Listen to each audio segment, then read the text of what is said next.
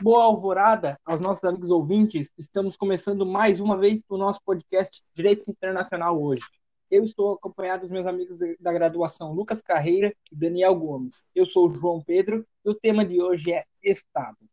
Daniel, qual a definição de Estado mais aceita pelos juristas, sejam os internacionais ou os constitucionalistas? Então, João, apesar de várias definições diferentes do conceito de Estado, existem pelo menos três elementos constitutivos amplamente aceitos para o reconhecimento do Estado como uma instituição: a população, o território e o governo. Então, Daniel, qual a definição de população, território e governo? A população de um Estado é definida por regras criadas pelo próprio Estado, isto é, o poder público detém os critérios que vinculam ou não uma pessoa àquela nacionalidade um laço jurídico estabelecido pelo próprio Estado, e não por sua localização material no território do Estado. Pois podemos ir para a Argentina e manteremos a nossa nacionalidade, e nem mesmo por sua composição étnica ou sua cultura. Já os territórios, sendo bem simplistas, são bases geográficas de exercício de poder, um conceito bem antigo, aliás, e que sofre bastante crítica. E sua suas fronteiras são basicamente linhas jurídicas definidas em acordo com os estados vizinhos. E é claro que, assim como a população, os tamanhos de territórios variam de estado para estado. E por último, o governo, que não trata-se do poder executivo, e sim pelo conjunto de poderes nomeados pela Constituição para assegurar a ordem e a segurança e fazer reinar a justiça. Como sabemos, existem vários regimentos políticos de governo, desde os autoritários, os democráticos, até os liberais, sendo esses, inclusive, os que definem o Estado como uma instituição opressiva. E claro, essas análises do fenômeno do Estado variam bastante, inclusive no âmbito do direito, ao qual uns defendem que o Estado está submisso ao direito e outros creem na supremacia do Estado. Ao direito internacional não cabe definir modelos de Estado ou fornecer respostas às questões como esta do direito, e sim exigir o respeito aos direitos humanos dos homens, que condicionam a legitimidade dos governos. Vale citar, por último, como visto, os três elementos constitutivos são interdependentes, sendo que um Estado não pode existir sem que um deles falte. Lucas, sabemos que, como consequência desses elementos constitutivos, surge para o Estado a famigerada soberania. Quais as origens do termo soberania? O conceito de soberania exerce enorme força nas religiões monoteístas consideram Deus um soberano que não está submetido a nenhum poder superior. Era assim, aliás, que o governo era exercido. A soberania de um Estado estava estritamente ligada a um poder religioso, como o Estado Católico de Roma e o seu imperador.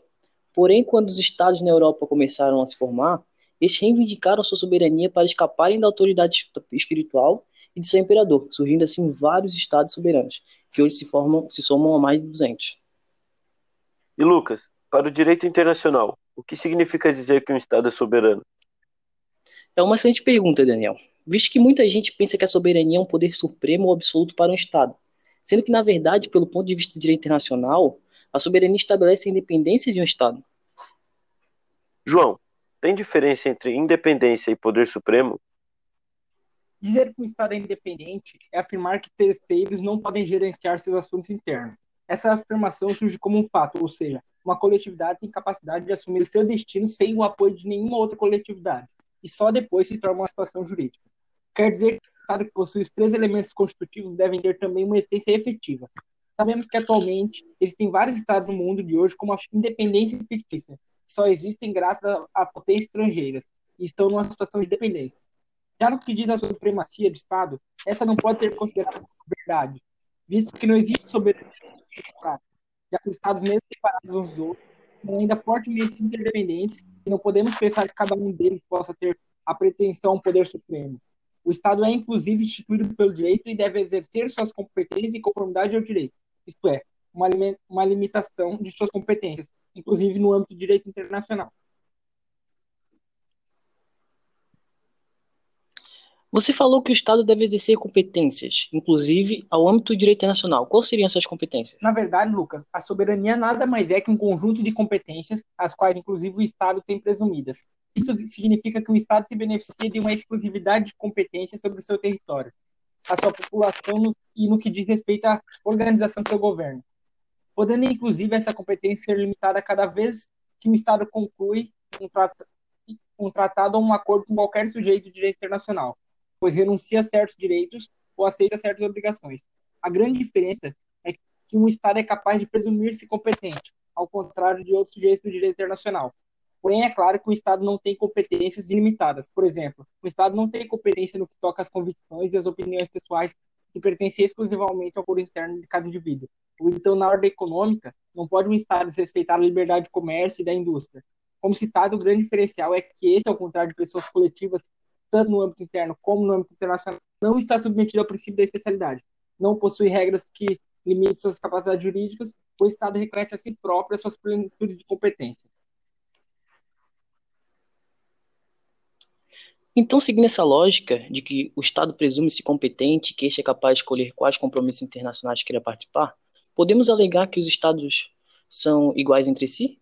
A afirmação que os Estados são iguais entre si, na verdade, tem mais uma finalidade política do que qualquer outra coisa, pois serve para estabelecer nas relações internacionais um respeito mútuo, segundo uma igualdade proclamada que protege os fracos contra a cobiça dos poderosos. Mas, de fato, os Estados não são iguais entre si, e nem de direito. A igualdade jurídica dos Estados é um critério formal. Até existia algo próximo de uma igualdade de fato entre os Estados europeus do século XVIII. Porém, com o aparecimento dos Estados continentais e dos Estados minúsculos, alguns deles com origem na descolonização, as, as diferenças de fato entre os Estados se tornaram imensas devido a isso. A ordem jurídica internacional consagra mais ou menos claramente a existência de diversas categorias de Estados com base em critérios materiais.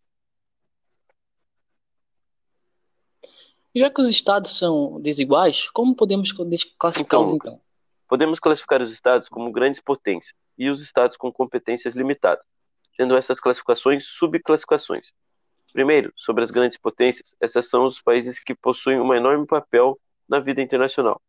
Podem utilizar a sua força para cometer abusos ou colocá-la a serviço do bem universal. Por exemplo, para reprimir um agressor ou por fim a conflitos localizados. Um forte exemplo de grande potência é o Conselho de Segurança da ONU.